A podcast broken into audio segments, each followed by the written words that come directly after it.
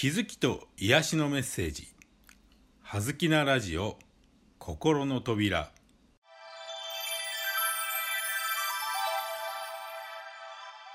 皆さんこんにちは。葉月光栄です。今日のテーマはコントロールです。まあ、コントロールというのは周りの環境や状況、まあ、特に他人を自分の思い通りに操ろうとする。ということになりますがなぜ人はコントロールが必要だとコントロールしなければならないと思うのでしょうか？その深層心理の奥には自分がもともとコントロールされていたという記憶から来ているのではないでしょうか？自分自身がコントロールされていたそのストレスによって誰かをそして自分自身をコントロールしなければならないと思い込んでいるのかもしれません。主にそのコントロールは両親から受けていたケースが多いようです。こうしなくちゃいけない。こうならないといけない。それは両親からはっきり伝えられた場合もあれば自分が勝手に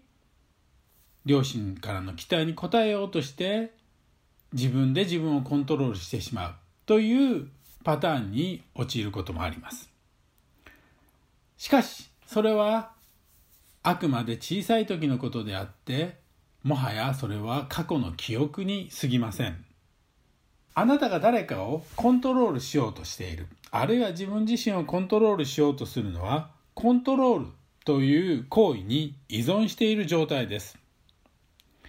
誰かからコントロールされたい。あるいはコントロールされないと不安だという根源的な不安がそこに横たわっていると知ることです。それはやはり小さい頃両親から受けたコントロールの思いがエネルギーが横たわっていると言えるのかもしれません。しかし最もコントロールが必要なのは相手や周りや環境ではなく自分自身だということ。そしてそのコントロールが必要だというふうに思い込んでいる自分自身に気づくことがコントロールから解放されるコントロールを手放す大きなヒントになることでしょう。何度も繰り返しお伝えしているように自由とは安定と真反対の状態です。つまりコントロールしようとすればするほど安定への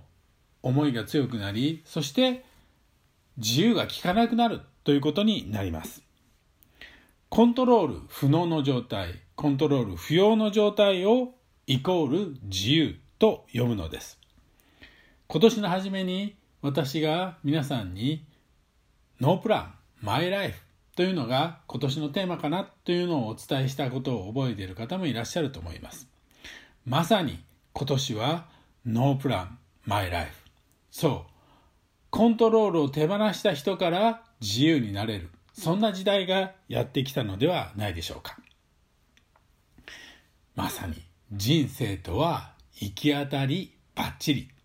そんな生き方をする人が増えていくことで誰かからの自分自身のコントロールから自らを解放することができるようになるのかもしれません。ぜひ参考にしていただければと思います。今日もご清聴いただきありがとうございました。葉月光栄でした。